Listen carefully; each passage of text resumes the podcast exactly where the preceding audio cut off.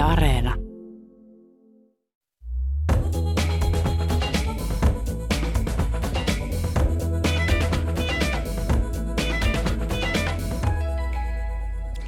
Roomassa asuva kuvataiteilija Hannu Palosuo on ajankohtainen sekä Venetsian biennaalissa ja Didriksenin taidemuseossa.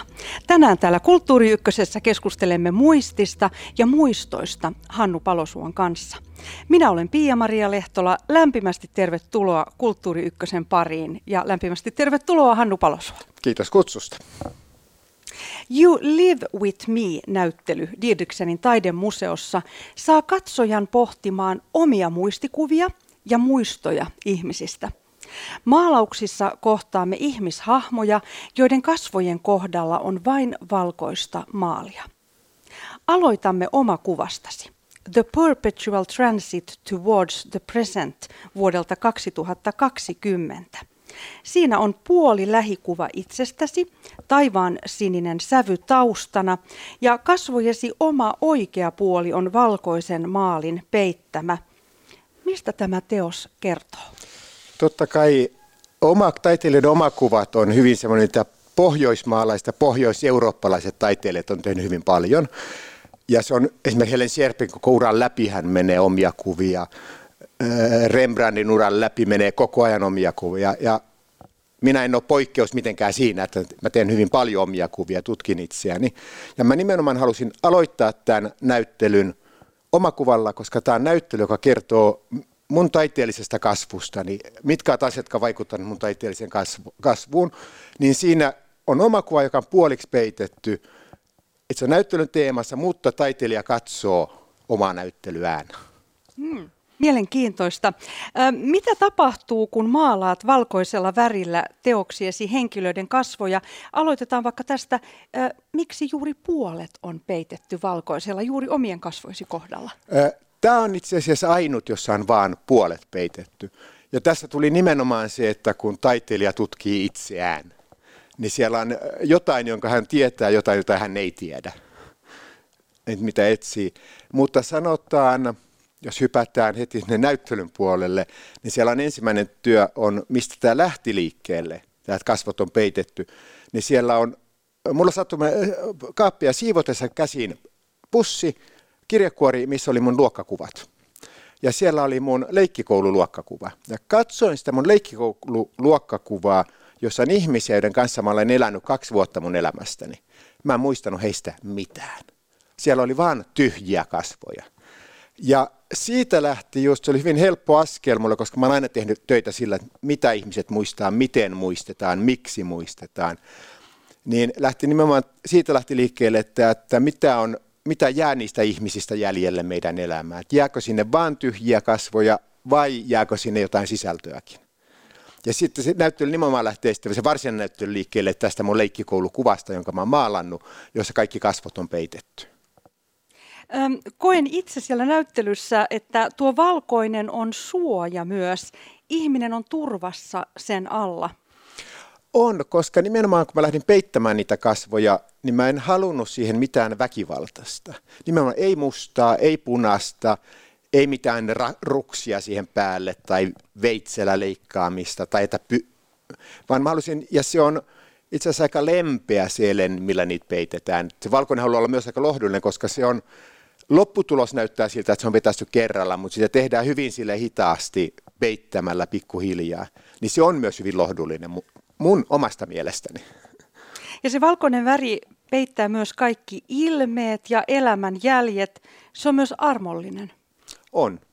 On, mutta se peittää vain sitä kasvoista, koska ää, siellähän on alla hahmoteltuna ne kasvot koska siinä täytyy myös olla se, että meidän täytyy, mun täytyy olla vapaus laittaa se valkoinen, minne mä haluan. Että se, kun mä katselen sitä työtä, niin se työ sanoo mihin.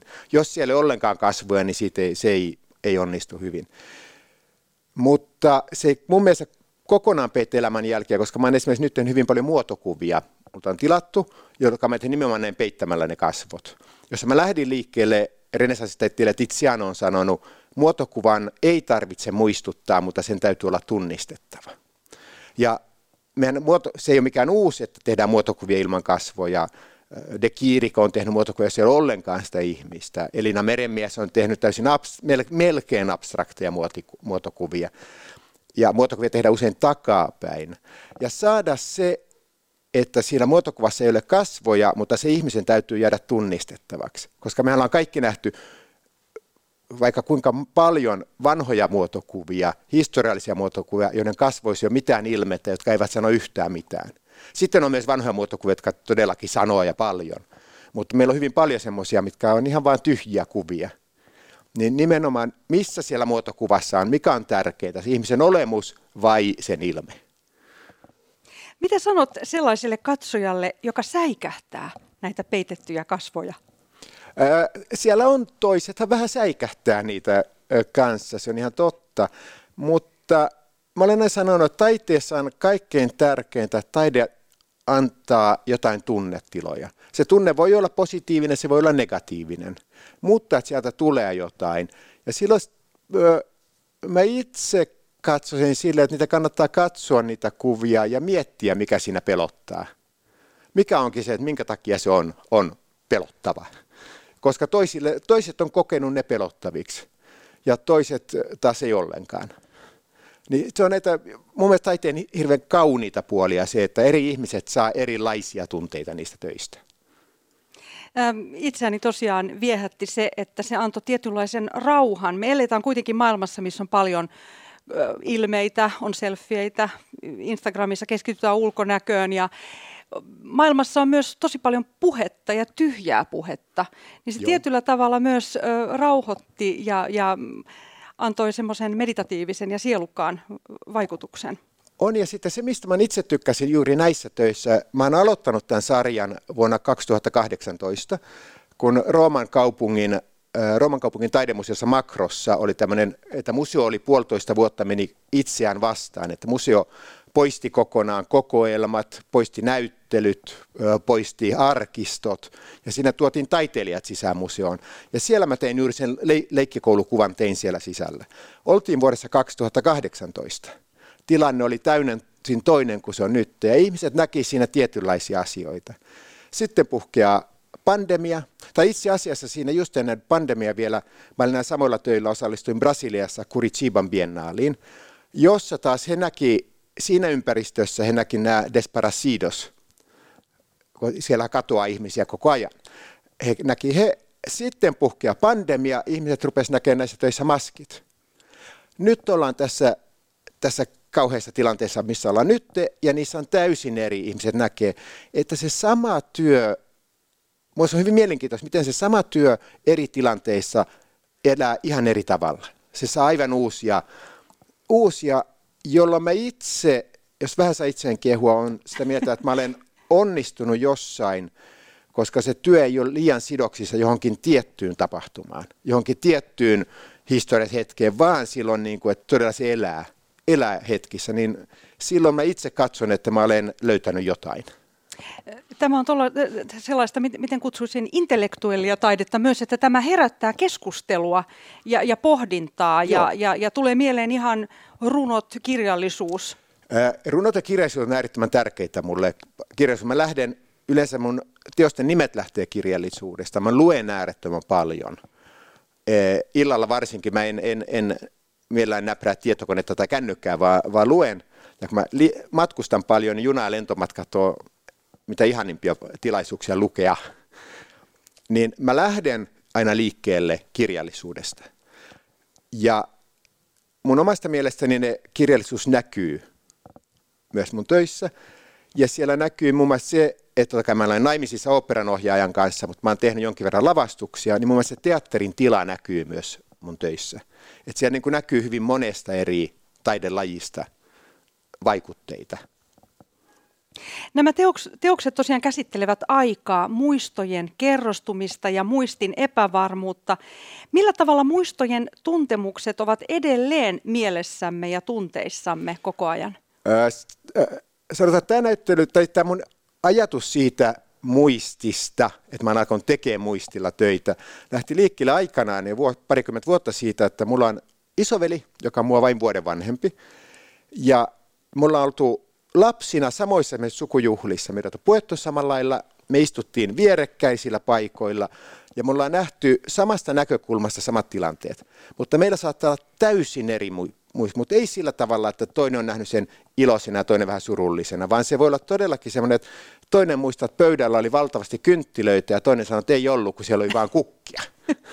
Et se, niin se on hirveän mielenkiintoista se, että miten, mikä on se asia, mikä vaikuttaa meidän muistikokemuksiin. Ja sama niin kuin siitä tulkittuna taiteeseen, että mikä on se, mikä vaikuttaa siihen katsekokemukseen, kun me katsotaan taidetta. Niin mikä on se, joka vaikuttaa meidän kokemukseen taiteesta. Miten, mikä on se yksityiskohta, joka antaa eri ihmisille erilaisia tunnetiloja siellä. Mikä on sitten varjojen merkitys maalauksissasi? Varjot on mulle ollut aina äärettömän tärkeitä. Mä oon tehnyt yli 20 vuotta töitä varjoilla. Tällä hetkellä niitä on pikkusen vähemmän. Mutta varjot on ensin, mulla oli pitkään myös töitä, missä oli pelkästään varjoja, se ei enää, enää mitään muuta jäljellä. Niin, ja mun töissä se ei ole koskaan oikea varjo.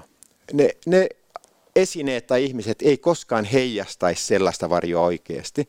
Että mä teen, se varjo on sen ihmisen tai esineen toisinto, joka ei ole niin kuin se jo luonnollinen varjo, jolloin ihmisen silmät ei välttämättä reagoi siihen, mutta alitajunta reagoi, joka toisaalta helpottaa sen ihmisen niin kuin katsekokemusta, helpottaa laittamaan omia tunteita sinne, kun siellä on joku pieni semmoinen epävarmuustekijä joka tekee.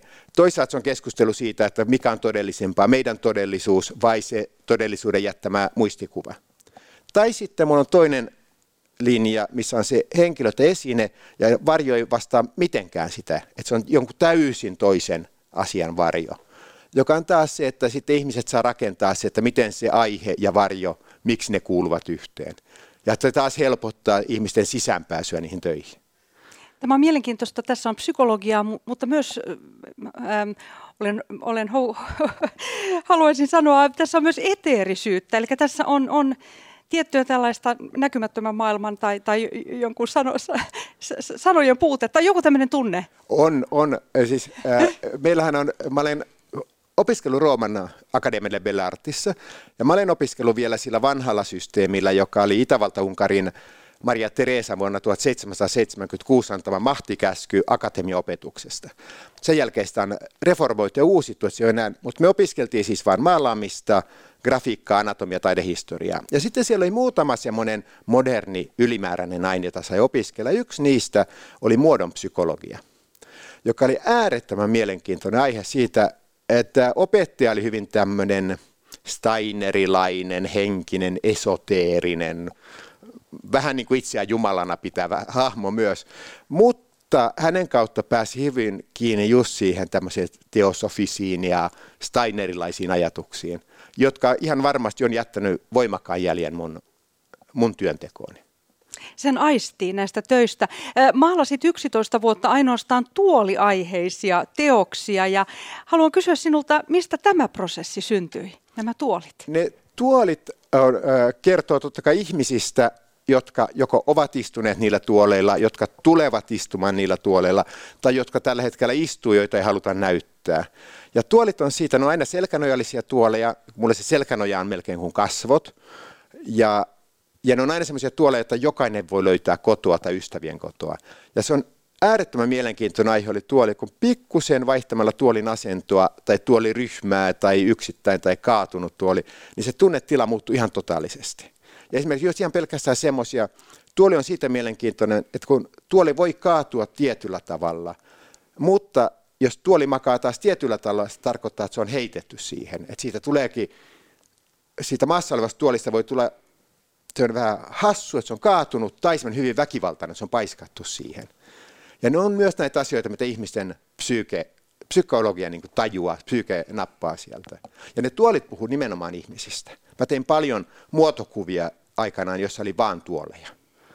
Ja puhuin niistä ihmisistä niiden kautta.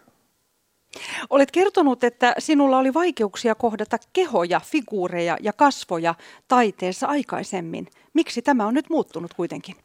Se oli ihan totta. Mulla Joo. oli äärettömän vaikeaa. Ensinnäkin asuen Roomassa, ne vertailukohdat on niin valtavia. Sä vertaat itse asiassa jatkoihin Raffaelloon ja Michelangeloon ja Berniniin ja näihin todella suuriin tekijöihin. Ja me opiskeltiin aika paljon niin kopioimalla vanhoja mestareita. Ja siellä totta kai samalla linjalla mun kanssa oli semmoisia, jotka oli niin kuin, hänen Jumalan käsi, että he, he piirsi ja maalasi ihan mitä tahansa. Niin siinä oli koko ajan aika iso vertailukohta. Ja mä en itse saanut niitä sellaiseksi, jotka mun mielestä oli, olisi olleet hyviä. Jolloin mä sitten, mä olin hirveän pitkä, että mä en maalannut ihmishahmoja.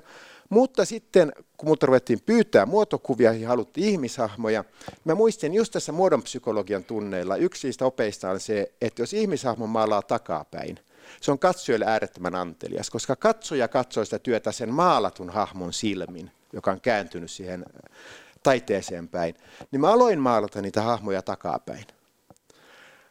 Ja mä nimenomaan aloin myös tämmöisellä historiallisella kuvilla, jossa, jossa ihmisten vaatteet, tai heillä on korsetit päällä, että niitä kroppia on jo pakotettu johonkin muotoon, jolloin se oli paljon helpompi lähteä liikkeelle. Kunnes mä sitten pikkuhiljaa rupesin tekemään, ja ne rupeaa pikkuhiljaa kääntymään ne hahmot. Ja itse asiassa vasta korona-aikana mä rupesin tekemään ihan ensimmäisiä suoraan edestäpäin, joilla on kasvot. Ja se on semmoinen pikkuhiljaa tapahtuva, ja siinä korona-aikana, kun oli aikaa miettiä, niin monesta muustakin asiasta totesin, että mitä mä itse teen, ei välttämättä olekaan niin kuin mä viimeiset 20 vuotta luullut. Esimerkiksi mä en ole piirtänyt koskaan paljon, koska mä olen ollut sitä mieltä, että mä en osaa piirtää, mutta mä korona-aikana joudun toteamaan, että mä en tykkää siitä, miten lyijykyvänä tai hiili, miltä se tuntuu paperilla. Kun mä aloin piirtää rasvaliiduilla, niin yhtäkkiä totesin, että hyvän aika, enhän mä olekaan niin huono piirtäjä kuin mitä mä luulin. Mistä luulet, että juuri korona-aika sai sinut tutkimaan ja, ja piirtämään ihmisiä enemmän? Totta kai se oli aika, jolloin oli pakko pysähtyä ja oli enemmän aikaa. Ja siinä katkesi kaikki näyttelyt siirtyi jonnekin tulevaisuuteen. Me jätiin semmoiseen limboon, että meillä ei ollut mitään, niin siinä oli aikaa miettiä. Siinä oli aikaa olla itsensä kanssa ja käydä läpi niitä, ja siinä oli aikaa kokeilla ongelma on aina se, että jos on kauheasti näyttelyitä, niin siinä ei ole aikaa sille kokeilulle. Niin sen takia mun kohdalla se korona-aika on ollut myös hyvin hedelmällistä aikaa, että siellä on ollut aikaa miettiä, tehdä, kokeilla. Ei ole mitään semmoista kierrettä, että täytyy saada tulosta, vaan voi tehdä jotain. Maalaat perinteisellä kierroskuurotekniikalla. Millainen se on? Mä teen hyvin paljon siis kierroskuurotekniikka on se, mitä nimenomaan käytetään – taideopinnoissa paljon, kun opiskellaan vanhoja mestareita, niitä kopioidaan kierroskuurolla, koska silloin se väri ei häiritse. Siellä, siellä on vaan puhutaan siitä tekniikasta ja muodosta. Ja itse asiassa se ei ole ihan kierroskuuro, koska on kolmesta väristä sekoitettu. Siellä on titanin valkoista, norsulluun mustaa ja prussian sinistä. Ja hiukan muuttamalla niiden suhteita saadaan mustasta, harmaasta, sinisestä, valkoiseen päästään se liukuma. Ja mulla menee mun työni aina siinä, että joko mä teen ihan kierroskuuroa, vaan yksiväristä, mutta sitten mulle tulee ne epäilys, että se mun työn sisältö on vaan siinä, että yksivärisyydessä, mä rupean vaaraa voimakkailla väreillä. Sitten taas tulee epäilys, että se työn sisältö on vaan niissä värissä, ja taas mä siirryn sitä kierroskuuroa päin. Mä menen semmoista edestakasta liikettä. Ja näissä muotokuvissa taas, näissä peitetyiskasvoissa, se on ollut hirveän antelias että mä maalaan ihmisten vaatteet ja kropat sillä kierroskuurolla. Ja vaan ne osat kasvoja ja käsiä, mitkä näkyy, niin onkin sitten, jo, ne ei ole ihan ihon, oikea ihonväri, mutta sinne sanotaan ihonvärin päin oleva varoväri. Että ainoastaan se, mitä näkyy paljasta ihoa, onkin niin jotain todellista ja lämmintä siinä. Sinulla on yksi riitti. Käyt hautausmaalla ennen avajaisia. Joo. Mitä koet siellä? Hautausmaat, mä Mielestäni on äärettömän kiehtovia paikkoja, ne on äärettömän kauniita paikkoja, ne on äärettömän levollisia paikkoja. Ja totta kai Helsingin, Helsingin hautausmaalla käydessä siellä on paljon sukulaisia tuttuja, mitä voi käydä moikkaamassa. Mutta se, se kuuluu mulle, mä, saan, mä rauhoitun siellä, kun mä oon hautausmaalla. Koska varsinkin suurissa kaupungeissa, kaiken se valtava hälyn keskellä, päästä semmoiseen rauhan tyyssiään, mitä välttämättä kirkossa ei saa varsinkin Italiassa kirkoissa koko ajan niin paljon ihmisiä turisteja, että ne ei ole rauha. Mutta hautausmaat on semmoisia, että siellä voi kävellä, ajatella ja hautausmaalle mennessä yleensä laittaa kännykän pois päältä ja siinä on aikaa ja, ja siitä on päässyt niin pitkälle, että mulla on ollut aina tapana mennä jouluyönä puolelta yöltä hautausmaalle viemään. Hietanimen hautausmaa maailman kaunein jouluyönä, kun on täynnä kynttilöitä. Jopa mun puolisoni on ruvennut vaatimaan sitä, että jouluyönä on päästävä hautausmaalle. Mm. Millaisia hautausmaita olet kokenut esimerkiksi Italiassa? Italialaiset hautausmaat on hirveän erilaisia koska siellä ei haudata maan alle, vaan se on kappeleita ja heidät nostetaan sellaisille hyllyille, jotka muurataan umpeen. Öö, ja se esimerkiksi, mistä mä en tykkää Italian hautausmaissa, he käyttää hirveästi muovikukkia. Mistä mä en tykkää, koska kuihtunut kukka on semmoinen murheellinen, rauhoittava, elämä unohtuu. Mutta se muovikukka on mun semmoista, että mä en välitä. Siinä on kukat, ne pysyy tässä. Niin Italialaiset hautausmaat, on, niissä on mun, siellä on valtavan kauniita. Esimerkiksi Genovan hautausmaa on yksi maailman kauneimpia, mitä on olemassa. Se on uskomaton. Tai Palermossa on Cappuccini-munkkien hautausmaa, missä kävelet maan alla ne ruumit on vaan nostettu istumaan hyllyille. Että sä kävelet kilometritolkulle ja kuolleet katselee sua. Se on ensimmäiset viisi minuuttia ihan kauhean, mutta vähän päästä se onkin kauhean, se on itse asiassa aika mukava kokemus. Mm. Niin siellä saa mutta toisaalta myös Italian hautausmaalla on hirveän paljon vähemmän sitä kuoleman hyväksymistä jotenkin. Et siellä, siellä myös balsamoidaan paljon ja se on, siinä on, liittyy paljon. Mä tykkään enemmän näistä pohjoismaishautausmaista, jotka on puistoja. Olet kuin tutkija tai mystikko. Sinulla on usein yksi aihe, jota maalaat kuin tutkija. Joo, mä olen hyvin tämmöinen monotemaattinen, hyvin ossessiivinen siinä, että mulla on yksi aihe, oli 11 vuotta tuoliaiheita, monta vuotta tein kattokruunoja tai metsäaiheita. Nyt mä oon vuodessa 2009 ollut aika kiinni kukka-aiheissa. Nyt ne on pikkuhiljaa ruvennut muuttua näihin ihmisahmoihin.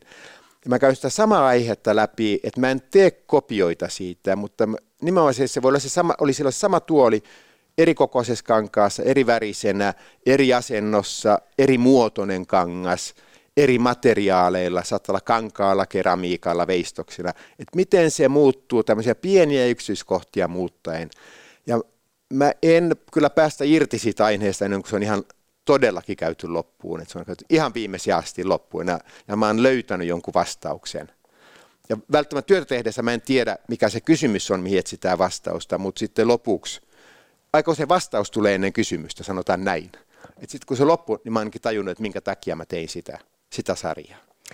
Omaat erinomaisen keskittymiskyvyn. Joo, sanotaan näin, että koska te työhuoneella oleminen on, ihan se viimeinen hetkistä työntekoa. Mulla on yksi sellainen kollega Roomassa, joka sanoo viikkoa ennen näyttelyä sanoi, että työt on valmiit, ne tarvii enää vaan maalata. Ja tämä on hirveän totta, koska taiteilijan päähän toimii koko ajan, vaikka ei olisi siellä työhuoneella, kun ne ide- ajatukset liikkuu koko ajan. Ja mulle itsellä on silloin, kun mä tuun työhuoneelle, mä luonnostelen aika vähän ja mä tiedän hyvin selkeästi, mitä, minne ollaan menossa, mitä mä oon tekemässä. Sitten totta kai tulee erehdyksiä ja äh, kaikki työt ei onnistu.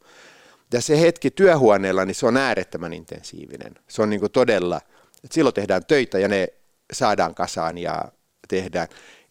Mä en välttämättä ole siellä koko päivää, mutta silloin kun mä oon, niin silloin siellä ollaan te- tekemässä töitä ja totta kai onhan se myös se, ihan se maalaamishetkikin luova hetki, että kyllä siinäkin tapahtuu paljon. Ei ne lähde ihan, ei ne ole ihan valmiina silloinkaan, että kyllä siinä vielä pensseli elää hirveän paljon.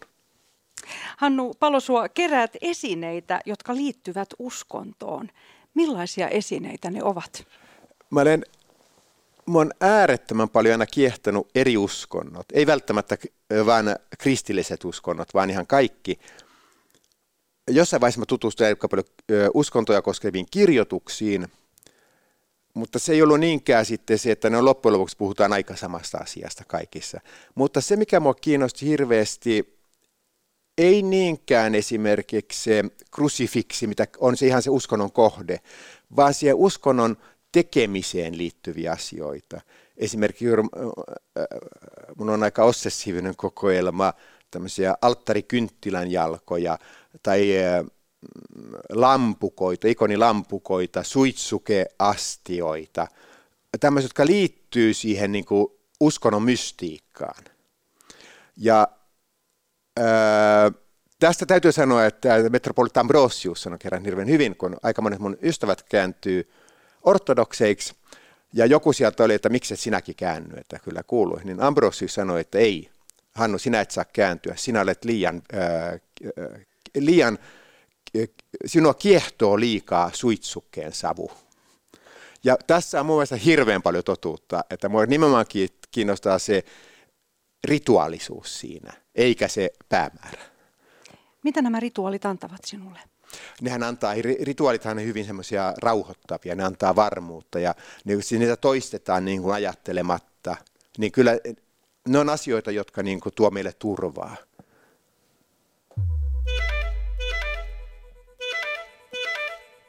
Kuuntelet Kulttuuri Ykköstä, jossa tänään keskustelemme taiteesta ja muistista.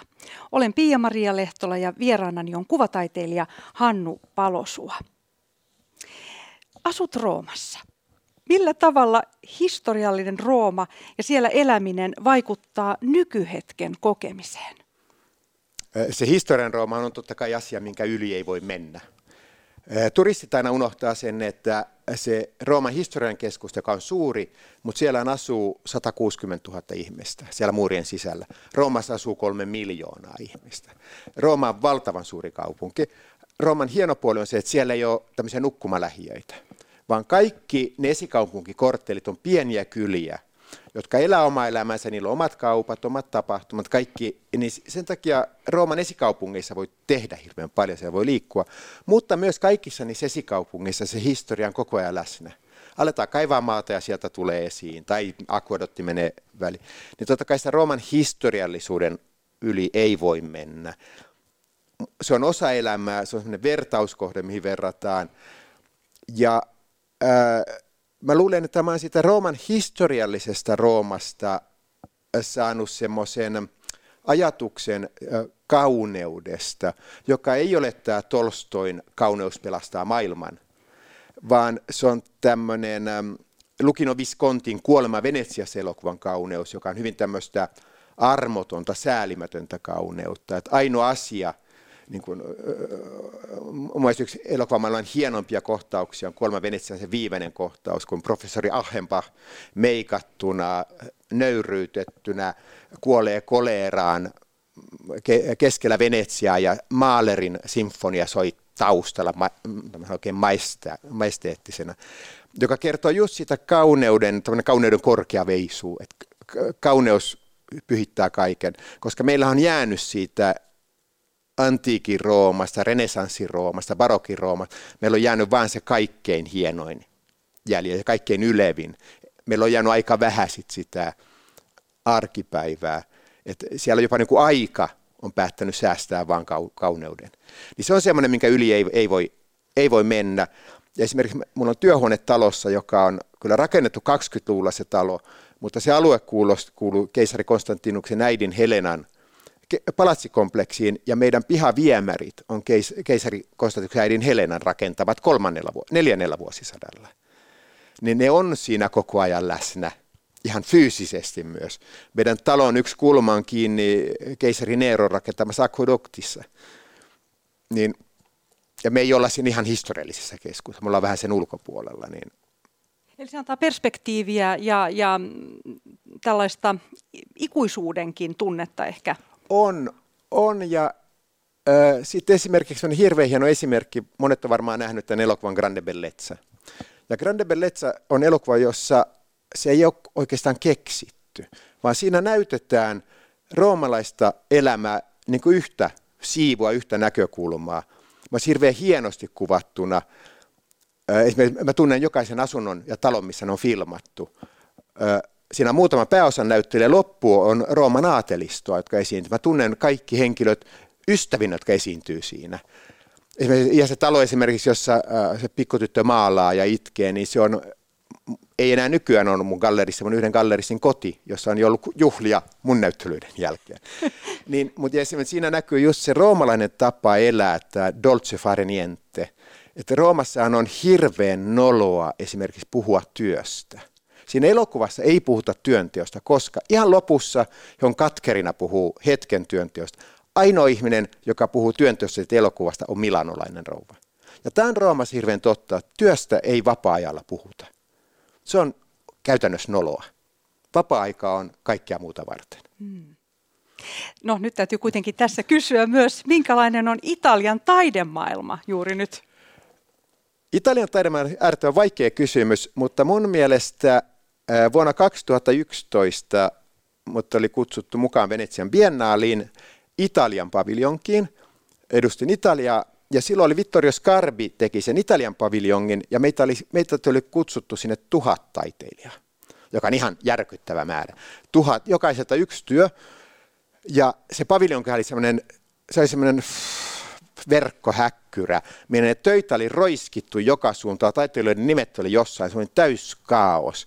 Ja se kuvasi äärettömän hyvin Italian taiteen tätä hetkeä. Kukaan ei voi sanoa niin monimuotoinen, siellä tapahtuu niin paljon, kukaan ei pysty sanomaan, mitä tapahtuu tällä hetkellä. Se on vähän sama kuin 80-luvulla Maria Terttu Kivirinta kirjoitti Suomen taiteessa tämän kirjan Koko hajanainen kuva. Se Italian taide pirstoutuu tällä hetkellä niin monelle alalle, niin monelle tasolle, että siitä ei kukaan ei voi antaa yhtä kokonaista kuvaa siitä. Eli se kuvaa myös tätä kaaosta, missä Se on elämme. hyvin, joo, nimenomaan tämmöistä anarkiaa. Ja, ja totta kai Italiassa, kun ei ole olemassa esimerkiksi apurahasysteemiä, niin se pakottaa sen taiteen hyvin erilaisille teille kuin Suomen taiteen esimerkiksi. Totta kai eh, Suomi on niin pieni maa, että Suomen taide tarvitsee sen apurahasysteemin. Muuten meillä olisi äärettömän rajoittunut taidekenttä. Et se se auttaa Suomen taiteen myös sitä monimuotoisuutta, että sitä tuetaan. Mutta kun Italiasta ei ole, niin siitä tulee todella tämmöinen kaoottinen tilanne. Hannu Palosuo, taidettasi on esillä myös tämän vuoden Venetsian biennaalissa. Mistä taiteesi kertoo Syyrian osastolla? Ää, täytyy totta kai sanoa, se kuulostaa hyvin omituisilta tämän Syyrian osastolla esillä, mutta mä olen alkanut vuonna 2007 tekemään yhteistyötä Syyrian kulttuuriministeriön kanssa. Kontakti tuli yhden kustantajan kautta. Mä olin alkuun, kävin siellä pitämässä luentoja, osallistuin symposiumeihin, tein yhteistyötä taiteilijoiden kanssa. Vuonna 2009 Syyria kutsui mut ensimmäistä kertaa mukaan biennaaliin heidän osastolle, koska heidän idea oli se, että Damaskos on ollut 2800 vuotta yhtäjatkoisesti pääkaupunkina. Se on maailman vanhin yhtäjaksoisesti pääkaupungina ollut pääkaupunki, joka on koko sen historian ajan ollut avoin kaikille kulttuureille ja kaikille uskonnoille. Jolloin silloin 2009 Syyria halusi näyttää, että he ovat edelleen avoimia kaikille kulttuureille. Ja sinne paviljonkin kutsuttiin, siellä oli muutama syyrialainen taiteilija ja sitten kutsuttiin kansainvälisiä eri maiden taiteilijoita mukaan. Sitten tota, 2013, 2011 mut kutsuttiin Italian osastolle, 2013 Syyria kutsui mut uudestaan. Silloin sota oli jo syttynyt. Mä olin ollut Syyriassa kaksi kuukautta ennen kuin sota alkoi, ja siellä ei ollut mitään merkkejä sodasta silloin. Kertoo hyvin paljon meidän ajasta myös, että nämä räjähtää tällä tavalla yhtäkkiä. Ja silloin mä jouduin jo käymään vähän keskustelua itseni kanssa, mitä voiko sinne osallistua vai eikö voi. Sitten nyt kun mua on tässä välillä kutsuttu, mä olen aina kieltäytynyt siitä. Tänä vuonna, kun he kutsuivat mut uudestaan, niin mä mietin hyvin pitkäydyn käydä omatunnon keskustelua, koska nyt Syyriähän on tehnyt asioita, jotka eivät ole oikein miellyttäviä tällä hetkellä. Mutta sitten mä tulin mä puhuin tästä hyvin paljon eri, eri museoiden johtajien, kuraattoreiden kanssa. Ja kaikki olivat sitä mieltä, että osallistut ehdottomasti, mutta käy se itse kanssa se keskustelu läpi, miksi sinä osallistut. Ja mulla sattumalta oli töitä, jotka on ollut esillä vuonna 2019 Brasiliassa Curitiban biennaalissa, jotka on juuri näitä kasvoja, jotka on peitetty valkoisella. Ne on lasten kasvoja, jotka on peitetty. Ja ne on maalattu silloin vuonna 2019, ei nyt, tällaisille sotilaiden kenttäsängyille jotka on ihan, ne on se, mikä kiinnittää rautakehyksiin ja siinä on ne hihnat. Ja mä otin näitä töitä sinne mukaan, koska tämä oli mulle, tuli tämä mun henkilökohtainen mahdollisuuteni osoittaa mielipiteeni sotaa vastaan. Että mulla on nämä sotilaiden kenttäsängyille maalatut lapset, joiden kasvot on peitetty. Että heidän, sota vaikuttaa heidän tulevaisuuteensa. Mä halusin nimenomaan tämmöisen, että mä voin kertoa julkisesti oma, omaa mielipidettäni, mutta siinä täytyy aina muistaa, että biennaalin säännöissä on se sanotaan, että biennaali ei saa ottaa poliittisesti kantaa. Niin sä et myöskään voi tehdä tämmöistä, tai niin kuin myös Paul Osipov on sanonut, että tämmöisellä perinteisellä öljyvärimaalauksella on hyvin vaikea tehdä poliittista propagandaa. niin, mutta se oli tämmöinen pieni mahdollisuus. Ja se mun mielestäni tänä vuonna Syyrian paviljonki onnistui erittäin hyvin. Se on äärettömän kaunis, on äärettömän vahva, mutta se puhuu, puhuu todella voimakkaasti tästä päivästä. Menemme takaisin nyt Didriksenin taidemuseoon. Siellä myös muistutat meitä tärkeistä asioista, muun muassa siitä, että mikään ei ole itsestään selvää. Muutamassa teoksessa se tulee jopa nimissä vahvasti, eli tämä Nobody Promised You Tomorrow ja You Can't Turn Back the Clock. Ö, onko tämä se, mitä vältämme ajassamme? Olemmeko unohtaneet realiteetit? On, koska... Öö me tänä päivänä pelätään vielä enemmän sitä ajankulumista kuin ennen, koska aikaisemmin esimerkiksi nuoruus oli niin kauhean lyhyt hetki. Se oli ihan se pienen pieni hetki ja se vanhuus oli kauhean pitkä, kuolema oli erittäin nopeita jatkuvasti kävelijöiden mukana. Niin nämä nimet myös, jotka on niin siinä koko museolla on vain pari nimeä töillä. No, se nimi, nimet menee läpi e, eri töiden, niin se haluaa myös ottaa just siihen kantaa, että meidän täytyy hyväksyä. Aika kuluu, me ei päästä. Ja mua itseäni ei niin kuin ajan kuluminen, vanheneminen ei sillä tavalla pelota. Totta kai se harmittaa vanhentua. En mä sitä halua sanoa, että vähän kolottaa eri paikoista ja hiusraja siirtyy. Mutta se, mikä mua kaikkein eniten niin ajankulumisessa harmittaa, että ympärillä on koko ajan vähemmän ja vähemmän ihmisiä, joiden kanssa voi jakaa sitä menneisyyttä. Ja, ja siinä, koska täytyy muistaa, että mä oon vielä se viimeinen sukupolvi, joka on tavannut niitä 1800-luvulla syntyneet ihmisiä, jotka muisti 1800-luvun. Jo mun pikkuveljeni eivät ole enää, he ovat saattaneet tavata, mutta ei ole enää keskustelleet niiden ihmisten kanssa. Mutta mä oon vielä se viimeinen sukupolvi, joka todella muistaa sen säätyyhteis, muistaa ihmisiä, jotka ovat eh, Suomen itsenäistyessä olleet jo aikuisia, heillä oli oma perhe. Eli he muisti silloin vielä täydellisesti sen säätyyhteiskunnan olemassaolon. Ja nämä työt haluaa myös puhua just tästä, että meidän täytyisi muistaa, me ei saada kielletä muistia. Vähän niin kuin tänä päivänä, jos nyt sit saa ottaa kantaa, kun pääsee kuulijoiden eteen. Esimerkiksi mä en ollenkaan hyväksy tätä mikä ei ole pelkästään suomalainen ongelma. Suomessa nyt ottaa Leninin patsaat pois, Amerikka ottaa niitä orjuuden muistomerkkejä pois. Mun se on väärin, koska silloin me kielletään, meidän pitää muistaa ne asiat. Meidän pitää muistaa, että meillä on ollut, me ollaan oltu Venäjän alla, meillä on ollut tämä Neuvostoliitto-uhka. Meillä pitää olla se Lenin siellä, niin kuin ete, Amerikan pitää muistaa se orjuus. Jos me otetaan ne symbolit pois, se muisti häviää ja silloin nämä asiat voi palata uudestaan meidän täytyy ylläpitää ihan visuaalisten symbolien kautta sitä muistia, että tulevat sukupolvet muistaa, mitä on tapahtunut. Ihan konkreettisia muistijälkiä. Niin. Joo, nimenomaan. Näyttelyssä on myös esillä pöytä, Negotiation Table, vuodelta 2017. Se on taideteos, joka koostuu 16 valkoisesta posliinilautasesta, joissa on mustavalkoisia käsiä eri asennoissa. Keskellä pöytää on valkoinen lautanen ja kuva sydämestä. Tämä on vahva teos. Mistä se syntyi?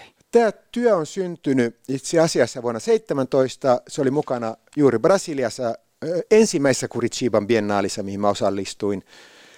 Ja ne kädet on mun omia käsiä, mitä on kuvattu. Ja ne, nimenomaan tämä idea, että siellä keskellä on tämmöinen verinen sydän, valakuota härän sydän, jota kohti nämä kädet kurottelee. Ja se on ollut ihmisille tähän asti vähän, mulle se oli äärettömän selkeä idea, että minkä takia se on neuvottelupöytä. Että siellä sydänverellä neuvotellaan, kaikki haluavat jotain. Se ei ole auennut ihmisille tähän asti. Mutta yhtäkkiä tässä näyttelyssä, tässä historiallisessa tilanteessa kaikki ymmärtää sen aivan totaalisesti. Mutta se työ on tehty viisi vuotta ennen tätä meidän historiallista hetkeä, joka on taas ollut työ, joka elää tässä tilanteessa. Siitä tulee myös mieleen ihan, ihan kokoukset ja sitä, että kuitenkin me yritämme saada hyvää aikaan. Joo, Joo, koska siellä on toisia käsiä, jotka on, niin ne kaikki kädet eri asennoissa. Ja ne on aina niin kuin, että kämmen ylöspäin olevia käsiä. Toiset niin kuin vaatii sieltä jotain, mutta toiset on myös asennossa, jotka niin kuin, esimerkiksi siellä voisi olla vettä tai jotain, että ne myös säilyttää jotain. Että se ei ole pelkästään sitä, että tänne, vaan siellä on myös semmoisia antavia käsiä. Olet maalannut teoksia myös Bordeaux punaiselle kangastapetille. Mistä nämä teokset kertovat? No tässä on mun, mun tätini on tekstiilitaistelija Päikki Priha, joka on jättänyt mulle tämmöisen suuren rakkauden kankaisiin ja eri materiaaleihin. Ja ne lähti ihan syntymään vaan, vaan siitä, että mä halusin, mä oon aina kokeillut eri materiaaleille. Ja että miltä se kuva näyttää eri materiaaleilla. Ja siellä on, on todella sisustuskankaita, millä ne on, on, on maalattu ne työt, jotka on, niitä on kaksi tässä näyttelyssä esillä, joka on ollut mulle hyvin tärkeä ja se on ollut tälle teknisesti äärettömän kiinnostava projekti, koska mä olen, mähän olen ensimmäinen suomalainen elävätaiteilija, jolla on oma näyttely Rooman modernin taiteen kansallisgalleriassa. Silloin heidän, tämä museon päärestauroija kirjoitti tekstin mun töistäni restauroinnin näkökulmasta. Että mitä mun työt ovat 200 vuoden päästä. Ja hänen kanssa, koska sä maalaat sille öljyväreillä tämmöiselle pohjustamattomalle kankaalle, niin se öljyvärihän syövyttää sen kankaan. Mä oon tämän restauran kanssa käynyt pitkiä keskusteluja, mitä, miten se kangas käsitellään, jotta sille voi maalata. Niin se on ollut mulle taas toinen se on aika tärkeä prosessi, nämä erilaiset materiaalit mun oman kasvuni takia, että miten sitä omaa työtä voi kehittää, miten siinä just taiteilijan työn fantastisuus, että aina voi oppia uutta, koska ei ole valmis. Olet maalannut myös kukkia isoille kahvisäkeille. Nämä teokset toivat itselleni vahvasti mieleen italialaiset torit. Tässä oli tiettyä sellaista maanläheisyyttä. Mistä sait idean maalata näille kankaille? Se on, ensimmäinen, se on totta kai jatkumo tälle, että maalataan eri materiaaleille. Mutta siinä niistä täytyy sanoa, että kahvisäkeissä oli hirvittävän hauska, koska Roomassa on aina Pyhä, Pyhän Henrikon päivänä, Pyhän Henrikin päivänä on messu, pohjoismaisen suomalaisen kristillisen ekumenian messu, jossa on kaikkien kolmen kirkkokunnan piispat pitää messua. Mä olin menossa tähän messuun, joka on yleensä hirvittävän kaunis äh, tilaisuus, ja se oli siinä Pantheonin vieressä messu, Santa Maria Sopra Minerva kirkossa ja mä kävin kahvilla Pantheonin vieressä tämmöisessä Tazzadoro kahvilassa kahvin pahtamossa ja näin siellä nurkassa, että heillä on näitä kahvisäkkejä, joita he myi. Niin eihän niitä voinut sinne jättää, koska mä heti tajusin, että mä haluan käyttää näitä. Ne ensimmäiset kahvisäkit on siis ja koska mä olin siellä kirkossa, nyt alkaa naurattaa, koska mä olin siellä kirkossa menossa ehtoolliselle, tuli se, mutta enemmän hyvänä aika voi jättää sinne penkille niitä kahvisäkkejä, että joku voi varastaa ne. Ja ne ensimmäiset kahvisäkivät ovat käyneet ehtoollisella. Oi. Ne on pyhitetty. Niin, mutta, mutta siitä se lähti sitten. Ja sekään ei ole niissä kahvisäkeissä nimenomaan nyt tulee ensi syksynä. Tämä oli vuonna 2013, että mä oon käyttänyt niitä todella kauan. Niin eh, nyt tulee ensi maalis, marraskuussa äh, mulle tulee Sveitsiin gallerianäyttely, ja tämä galleria nimenomaan haluaa vaan kahvisäkkinäyttelyn. Siihen tulee taas ihan oma ideansa. Ihan erilainen, se ei ole pelkästään kahvisäkylle maalattu, on vähän enemmän ideaa, mutta ja onhan niitä ollut esillä jo paljon. Yksi väri näissä yllätti ja ihasti, ihastutti minua. Se oli sellainen kirkas pinkki. Kerro tästä väristä. Se pinkki on semmoinen väri, joka mun mielestä on ihan kammottava, ruma kuin mikä. Ja muistan kerran Katja Tukiainen oli käymässä Roomassa, taiteilija Katja Tukiainen, ja mä puhuin hänelle jotain, kun työt ei tottele ja ne ei toimia. Katja sanoi, että jos sulla on ongelmia töiden kanssa, niin laita sinne jotain varia, mitä et missään nimessä laittaisi. Ja se on loistava neuvo. Ja mä sitten löysin oikein semmoisen pikkutytön hysteerisen pinkin, jota pikkutytöt oikein rakastaa. Ja se olikin niin loistava väri, että mä en ole päässyt eloon siitä aina ollenkaan. Mä käytän sitä joko ihan pinkkinä tai sitten tummempana varjokohdista tai muuten, mutta se on se väri uppos. Sijassissa oli ollut mun mielestä kauhein väri, mitä on olemassa, mutta yhtäkkiä siitä tulikin yksi mun lempiväreistä. Siinä on tiettyä semmoista loistetta, se, no, se, se nostaa Joo. koko teosta ilmaan jotenkin. On, on se saa semmoisen, se irtaantuu muista. Ja sitten täytyy muistaa, että vielä 1800-luvun loppupuolella asti vaaleanpunainen oli pikkupoikien väri. Pikkutytöt käytti vaaleansinistä. Se oli nimenomaan vaaleanpunainen, oli, koska se on semmoinen reipas väri, se on oikein, pikkutytöllä piti olla se vaaleansin, joka on rauhoittava väri. Ja pikkupojilla piti olla tämmöinen niin kuin reipas. Se selittää myös sen, miksi tietyissä vanhoissa Madonna-patsaissa Jeesuslapsi on puettu vaaleanpunaiseen. On, joo, nimenomaan. nimenomaan. Mutta siellä mä luulen, että se tulee myös siitä, että sitten kun se taivasten valtakunnan viitta on, on ruhtinaan viitta on punainen, että se on, sieltä se kasvaa sitten. Olet naimisissa italialaisen operaohjaaja Italo Nunziatan kanssa. Millä tavalla hän on vaikuttanut sinuun taiteilijana? Totta kai hän on vaikuttanut hirveän paljon ja ennen kaikkea äh, hänen kautta mä luulen, että mä oon oppinut hyvin paljon semmoista, mitä on taiteilijan työ. En niinkään mm, miten sitä tehdään, mutta miten taiteilijan pitää kohdata se oma työ. Hänhän on äärettömän tinkimätön ja sen oman työnsä kanssa äärettömän vaikea. Hän on äärettömän helppo ihminen, paitsi silloin, kun hän tekee töitä, koska siellä hän ei anna itselleen mitään anteeksi. Ja hän on niin kuin liian tinkimätönkin siinä. Mä luulen, että se tapa kohdata oma taide, niin mä saan sieltä. Ja se, nimenomaan ehkä Italan kautta on tullut se, että mitään ei tehdä vain sen takia, että se on kaunista vaan kaikella, mitä sinne tulee, siinä täytyy olla joku syy, joka, koska tuossa avajaispuheessa Dietrichsellä Tuula Karjalainen sanoi hirveän että me emme elä vakuumissa, me tulemme jostain ja me olemme menossa jonnekin. Et kaikki, mitä taiteessa tehdään, sillä täytyy olla joku syy siellä menneisyydessä ja joku päämäärä tulevaisuudessa.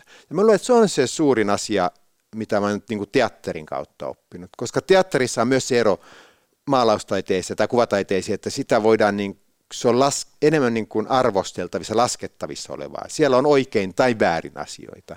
Kuvataiteessa ei, heillä myös, että ne täytyy toimia niiden asioiden. Kuvataiteessa on paljon vähemmän sitä.